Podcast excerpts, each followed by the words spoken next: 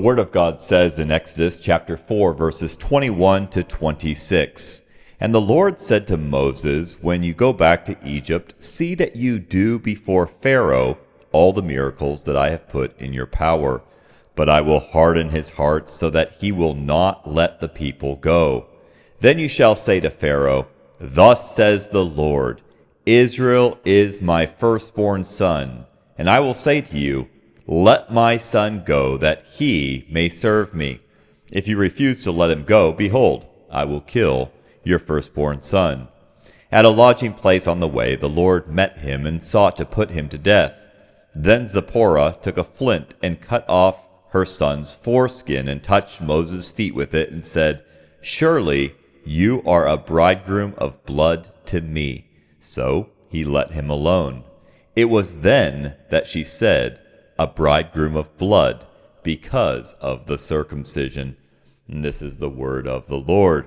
This is certainly a passage that uh, is oftentimes avoided or skipped over, but I think not only is that um, not rightly dividing the word of truth as it's clearly in the text in the word of God, but at the same time, I would also strongly suggest there's some practical lessons for us in this um, oft neglected text.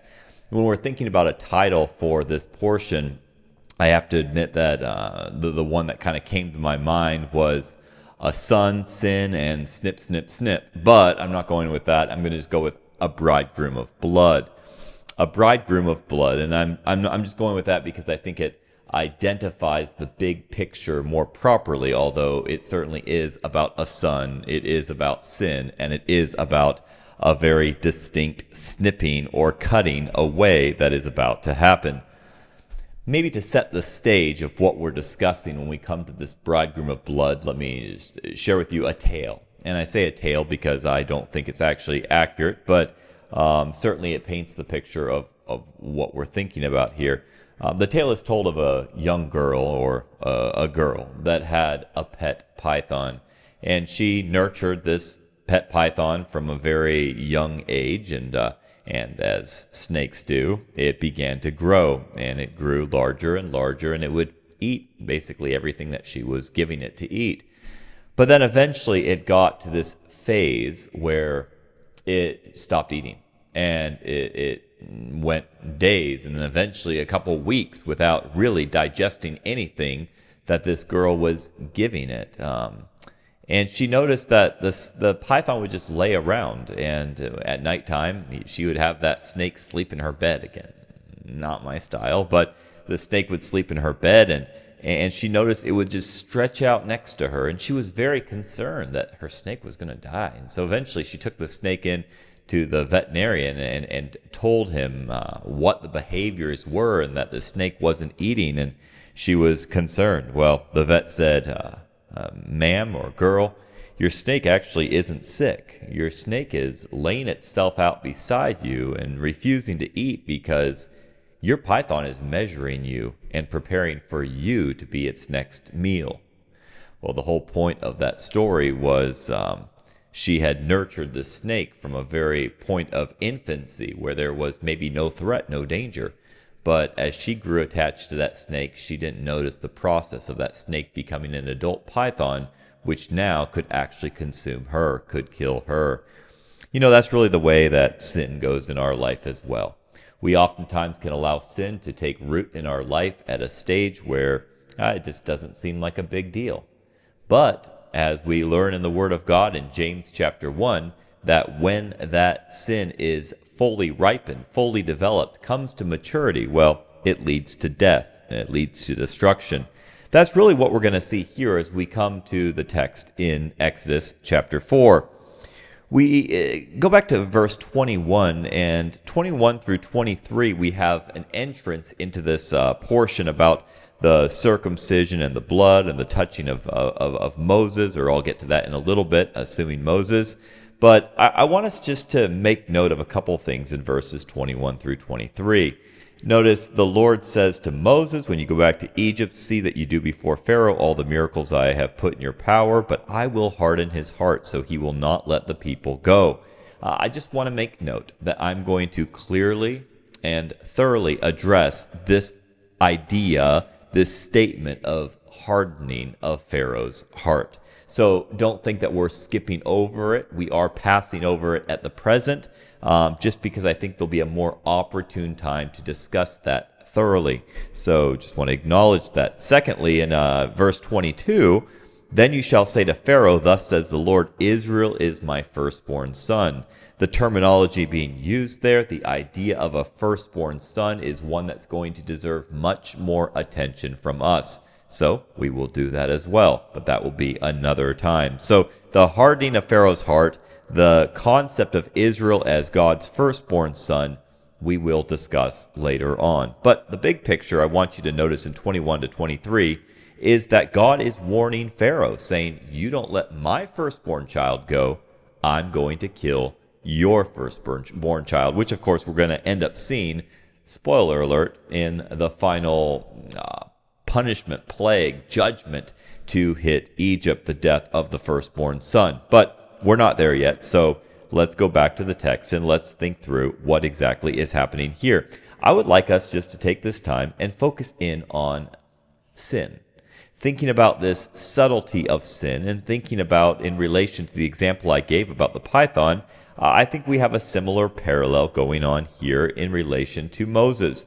So, what really is the sin? Now, I understand we are making a few assumptions as we look at this passage because if you're looking at it in the Hebrew, it doesn't say Moses or Moses' son. It doesn't differentiate between the two. So when we see at the lodging place on the on the way, the Lord met him. Who did he meet? And sought to put him. Who's the him?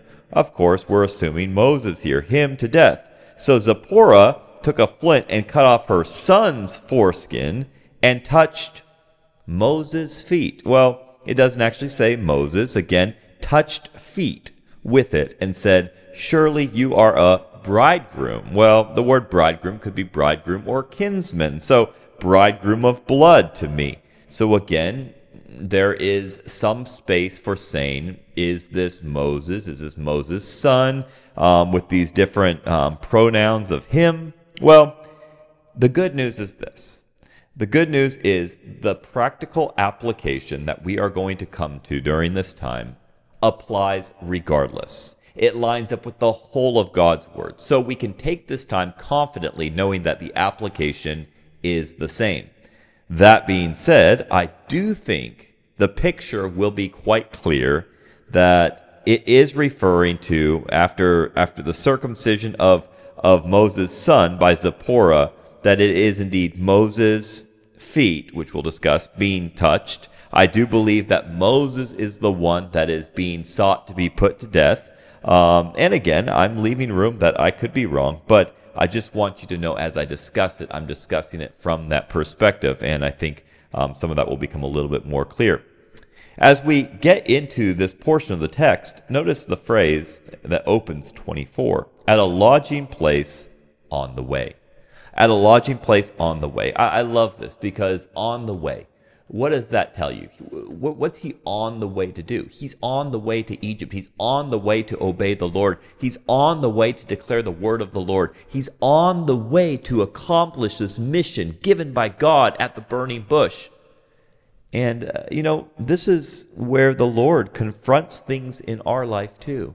He confronts us on the way. He confronts us in this journey of obedience. He confronts us as we move based on the Word of God. He confronts our life as well. But there are six things I want us to notice about Moses' disobedience. Six things about this sin that is identified. So, what is the sin? Well, the sin would seem to be quite clearly that um, circumcision hadn't happened. Now, when I say circumcision hadn't happened, I'm saying in a vague way intentionally because I believe there are two circumcisions that hadn't happened. I don't think the circumcision of Moses' son had happened, and I also don't think Moses had been circumcised. Um, the, the, the, the aspect, the first aspect of sin that we want to draw out in relation to the circumcision is that this was a secret disobedience. A secret disobedience. Why do I say secret? Well, the fact of the matter is, uh, you don't just walk around and tell if somebody's been circumcised or not. Circumcision happens on a part of the body which typically is concealed. Um, and, and thus, it is a secret disobedience. You're not just thinking, oh, wow, that person's not circumcised. And so understand that when we're talking about the sin in this portion, we're talking about a secret disobedience. This is going to be important as we discuss sin in our own lives, in what the Lord wants to confront. But again, we're not saying blatant sin that everyone says, wow, that individual is walking in sin. And so as you start to let the Holy Spirit turn the wheels of your mind and of your heart, I pray that you would recognize we're not talking about just blatant sins that people are going to confront in your life. We're talking about those sins that no one can see but God. And as you're on the way, as you believe you're on the way to obey Him, you think there's a, this grandiose calling, there's these greater things that God's called you to do. Well, meanwhile, you're ignoring the very importance of obedience in what we deem the small things of life. And, and so we're going to see that it's this secret disobedience, not evident to the eyes of most, that God's going to confront. But then it's not just the secret disobedience, it's also this subtle, this subtle disobedience. Um, when I say subtle, one word of uh, one, one meaning of subtle is to operate deceptively to operate deceptively and that's what we have here with this subtle sin uh, in, in moses life when i say to operate deceptively, well, think about it like this it, it was subtle because it had been going on for so long. I mean, how long? Moses is 80 years old. And it would seem quite clearly that he's not circumcised. Now, perhaps he was. Maybe his parents did circumcise him. I'll get to why I said what I said later on. Maybe they did. And even if they did, let me just tell you, it, the point still applies because in this case, his son wasn't circumcised. And we know that his son was supposed to be circumcised, being a Hebrew child, even if married to Zipporah. Now, when we think of subtle, um, we, we understand that, uh, that it, life goes on, and yet that sin is residing. It would be very easy for um, for Moses just to, to think almost nothing of it. And we'll, we'll get to the reasons why behind that. But remember this when we think about subtle disobedience. Subtle disobedience, we always reap more than we sow. Um, I'll explain this. Uh, if you take a, a kernel of corn, a kernel of corn and place it into the ground, well, a kernel of corn doesn't seem like much, but if you place in the ground and it's cultivated properly, what, what happens? Well, eventually a stalk comes up and on that stalk you have a, another ear of corn or two ears of corn, and each ear of corn will, will have roughly 800 kernels in 16 rows on that ear of corn. It was one kernel, but now we've got 800 kernels. Now those 800 kernels could go plant another field with 800 to 1600 stalks of corn. And, you see, it's this subtle that that that that that we're going to reap more than we sow. But the other thing is this we don't reap in the same season that we sow. And so it was subtle because here is Moses sowing disobedience. And yet, when is this disobedience coming up to fruition? On the way. How often do we see this in the lives of whether it's our own life or the lives of others around us? Maybe it's news breaks of of people that we respect and we see uh, sin come up. It wasn't that they just started sowing the sin right at that moment. It's that they had been sowing sin for so long that hadn't been dealt with. It was subtle. It was operating deceptively in their life. And then in a different season in which they sow, sowed, they reaped. And they reaped a far bigger harvest than what originally they thought they were putting into the ground. I've certainly seen this in my own life. Oh, how deceptive sin is, how subtle it is, just accommodating those thoughts and not taking them into captivity to the obedience of Christ, as Paul teaches the church at Corinth, but rather allowing those, uh, the, the, the, those subtle thoughts to kind of sink in and start to permeate, allowing the ways of the world to mold our perspective or maybe just accommodating sin, saying, well, it's not this, so since it's a lesser form, it's okay. And we ask questions like, well, uh, it, how bad is it? Or, or uh, we, we ask, is it bad? Instead of how does it glorify Christ? And we start to accommodate mediocrity. We start to accept complacency. And eventually, what we're doing is we're planting sin that is going to reap a full harvest in its proper season. Of course, we know what Galatians chapter 6 tells us, beginning in verse 7 do not be deceived. Remember, subtle, to operate deceptively. Do not be deceived. God is not mocked. For whatever one sows, that will he also reap. For the one who sows to his own flesh will from the flesh reap corruption, but the one who sows to the Spirit will from the Spirit reap eternal life. Let us not grow weary of doing good, for in due season we will reap if we do not give up. Uh, you know that, that that's good news when you're sowing the right thing, and it's very terrifying news when indeed you're allowing sin to be what's cultivated in your field of life. And so we see it's a secret disobedience. We see it's a subtle disobedience that's been going on for a long time. The, the third thing we see, though, in this text is it's also a straightforward disobedience. There's no negotiating. There's no like wondering, is this or is this not a sin? I would encourage you turn back in your Bibles to Genesis chapter 17. And in Genesis 17, what did God say to um, their patriarch Abraham? As for you, verse 9, you shall keep my covenant, you and your offspring after you, throughout their generations. This is my covenant, which you shall keep between me and you and your offspring after you. Every male among you shall be circumcised. You shall be circumcised in the flesh of your foreskins, and it shall be a sign of the covenant between me and you. And it goes on talking about throughout your generations. Well, again, it was straightforward. This is not something like, ah, do you think God wants our son to be circumcised too? Like, no, it wasn't for an elite few. This was God's call for his people. Why? It was an external sign of um, them belonging to him. Now, the beautiful thing now in Christ is it's a circumcision of the heart. And that is, of course, for both male and female for both Jew and Greek, for both slave and free. We are all one in Christ Jesus, according to Galatians 3:28. And so we see it's a straightforward disobedience. I just wonder in our own life, are we accommodating straightforward disobedience? In other words, God's word says it. And we just like, I, I know it says it, but frankly, it's a little hard to live out. You know, uh, like Ephesians 4:29, let no corrupt word proceed out of your mouth, but what is necessary for the edification of the hearers that might impart grace to the hearer. And we think, ah, I can't, I can't let no corrupt word proceed out of my mouth. I mean, that, that's impossible. You see, we, we start to take God's word and say it's impossible rather than recognizing the spirit that raised Jesus Christ from the dead dwells in you. Say again, it's impossible. Hello.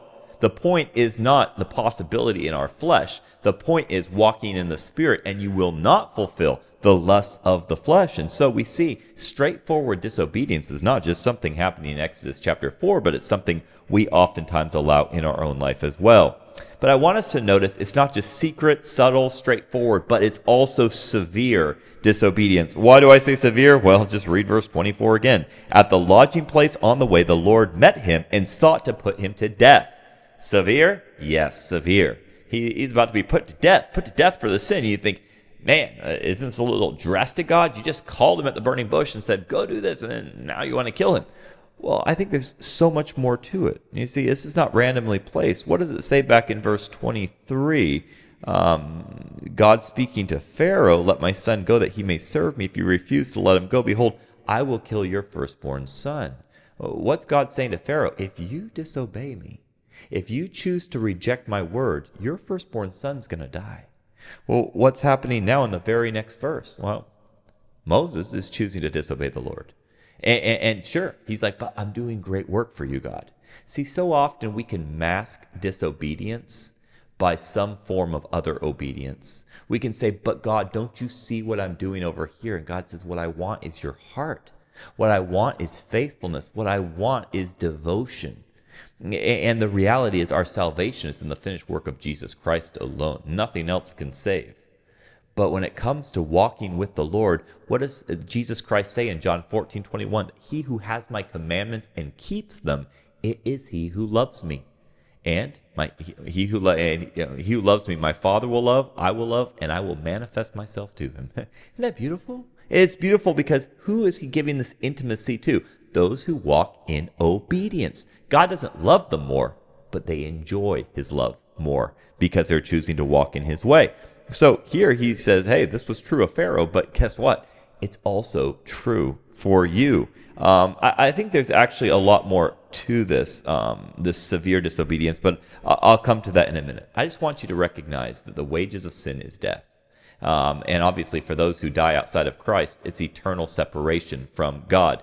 Um, for those who are choosing sin, even in their Christian life, um, well, we see in 1 Corinthians 11, for this reason, many of you sleep. In other words, sometimes God has to just take you out of the picture. Sin has severe consequences. I didn't say what type of sin, I said sin, period. And so we see it's secret, it's subtle, it's straightforward, it's severe. But notice this too it's sudden. this to me is one of the most potent points because it's sudden, sudden disobedience. You see, this had existed for a while. If it was if it was Moses' circumcision, well, 80 years. If it was his son's, well, we know his son had been born fairly recently, his second son at least. But regardless, like it was it was there. But all of a sudden it says on the way, God's seeking to kill him. On the way, bam, just like sudden. I want us to recognize this about our sin. See, let me say it like this.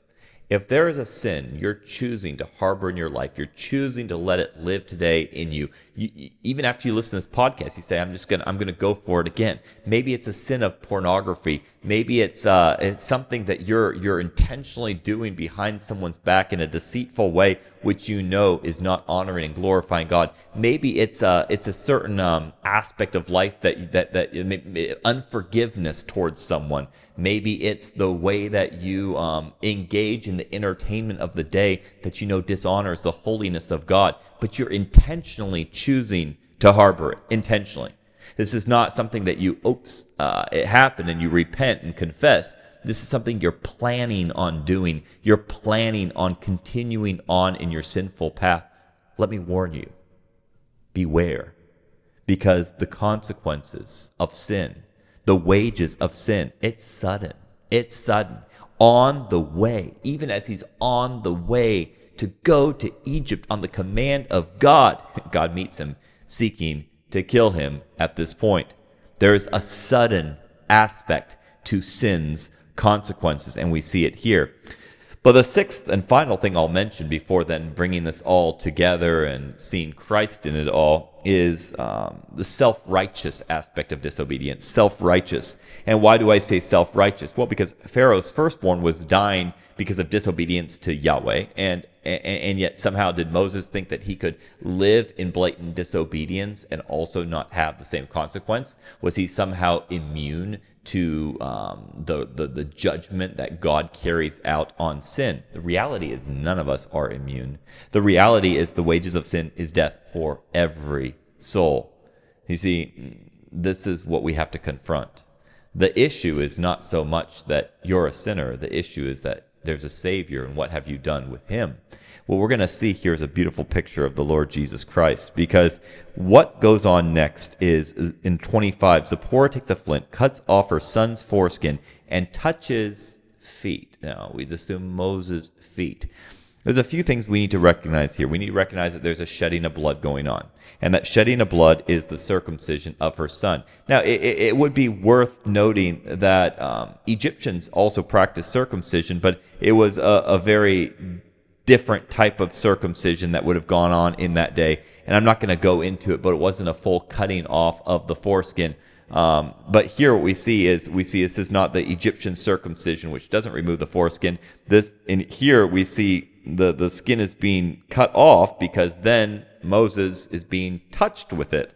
Um, the assumption being Moses there, but it says Moses' feet or touched feet.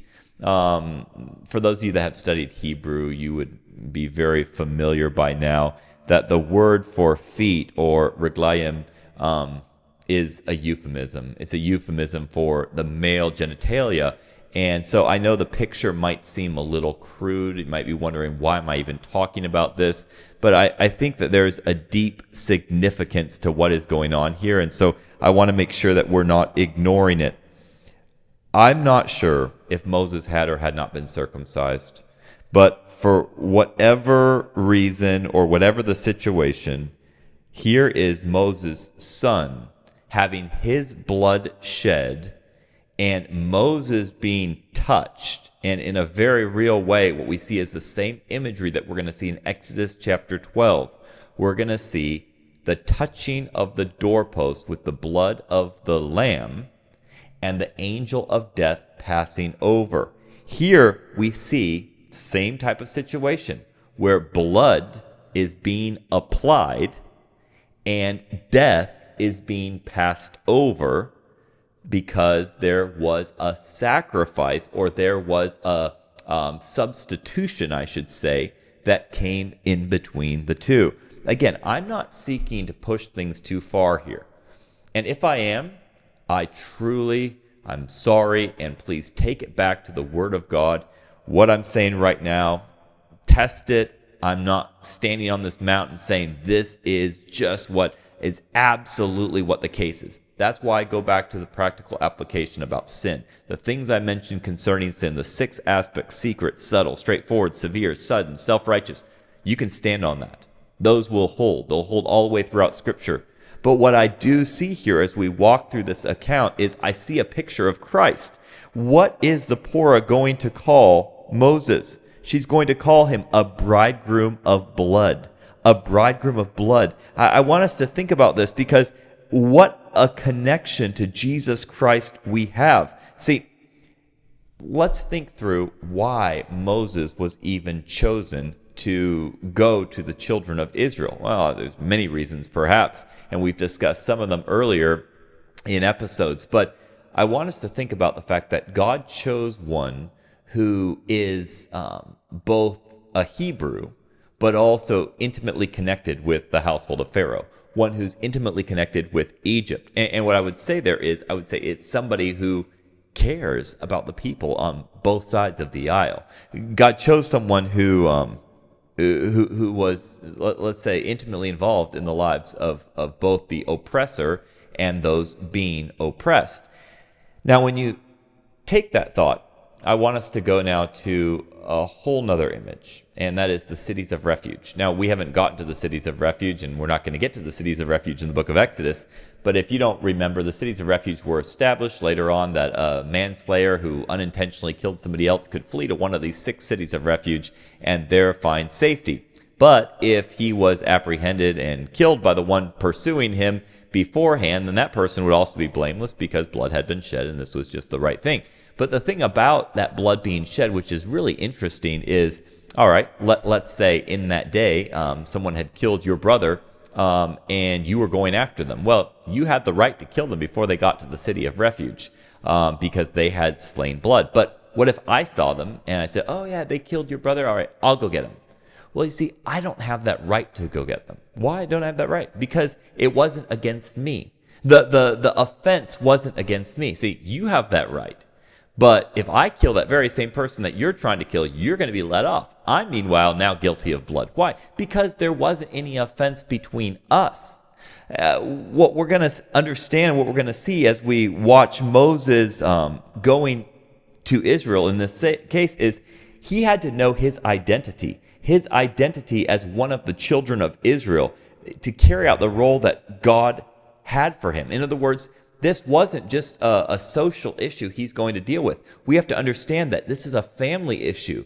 And the very sign of that family, the very sign of the covenant that he is one of the Hebrews is circumcision and it would be circumcision of him and his sons. And so here he is going to stand in the gap. He's going to stand on behalf of the Hebrews, but he's not even willing to bear the identifying feature of them, or at least his sons to bear the identifying feature of them. You see, I want you to see there's a deep significance here. In other words, he needed to become one of them. Well, what we see eh, very clearly is we have a bridegroom of blood.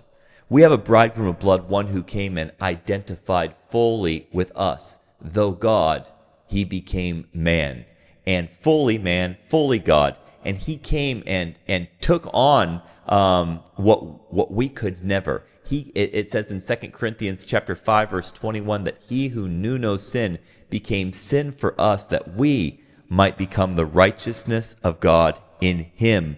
See, unlike Moses, who came and who, who took uh, the life of an Egyptian taskmaster in his fury and his anger and his passion, we have Jesus Christ who came, and what did he do? He said, Father, forgive them, for they know not what they do. Instead of taking a life, he gave his life.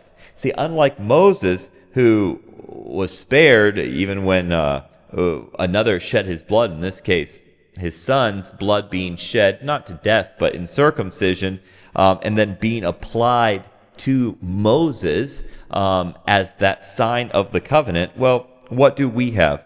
We have Christ who came and shed his blood on our behalf, reconciling us to God. And we see that in Colossians chapter 1. Um, but going even further, how does it explain this bridegroom of blood? Well, when we get to Ephesians chapter 5, verses 25 to 27, we find out that he loved us, he gave himself for us. Um, in fact, rather than trying to quote it for you, let me just go there. Ephesians chapter 5. Ephesians chapter 5, and I want to read verses 25 through 27. It says this um, Husbands, love your wives, as Christ loved the church and gave himself up for her, that he might sanctify her, having cleansed her by the washing of water with the word, so that he might present the church to himself in splendor, without spot or wrinkle or any such thing, that she might be holy and without blemish.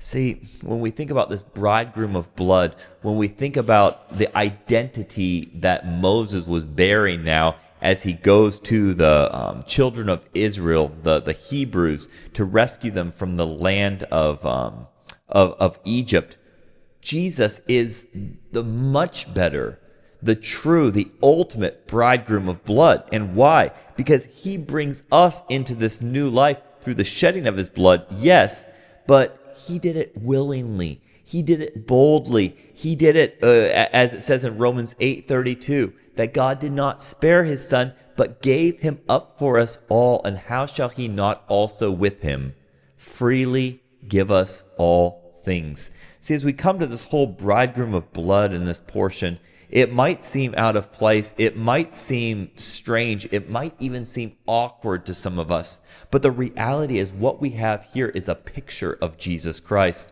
What we have here is this bridegroom of blood who is our identity. He is associated with us. He came into our situation. Um, and of course, uh, without fault, unlike Moses, who had to have another's blood applied to the doorpost of his home, to the place where the sign of his covenant should have rested. We have the blood of our Savior applied. That is our identity. This is where we stand. And what a place to stand. Now, I know we're just about out of time, and even as we close things out here, um, I'm reminded of um, of a song, a song that uh, Harper Smith wrote in 1903, where it says, "We cannot be channels of blessing if our lives are not free from known sin, we will barriers be and a hindrance to those we are trying to win. Make me a channel of blessing today. My friends, the only way that you can be right before God is when your bridegroom of blood, his blood, has been applied to the doorpost of your home. But the reality is, when you're in him, the other question is, are we trying to move forward in doing his work, but not in his way? Harboring those sins of subtle nature, of secret nature, straightforward, knowing that the consequences are severe and sudden. My friends, there's a world around us that desperately needs the message we're conveying, the gospel of Jesus Christ. But what God wants is pure vessels that will take it. Let's make sure that even today, we're responding to the straightforward Word of God, not trying to explain it away, but surrendering to it knowing that our bridegroom of blood is worthy of every part of our life. We are truly out of time, so check out www.intoyourbible.org for more information, for show notes, for other videos, resources that could bless your life, um, and certainly check out our YouTube page and subscribe there. But um, until next time, remember that our prayer is that you would be one who loves the Word of God and the God of the Word.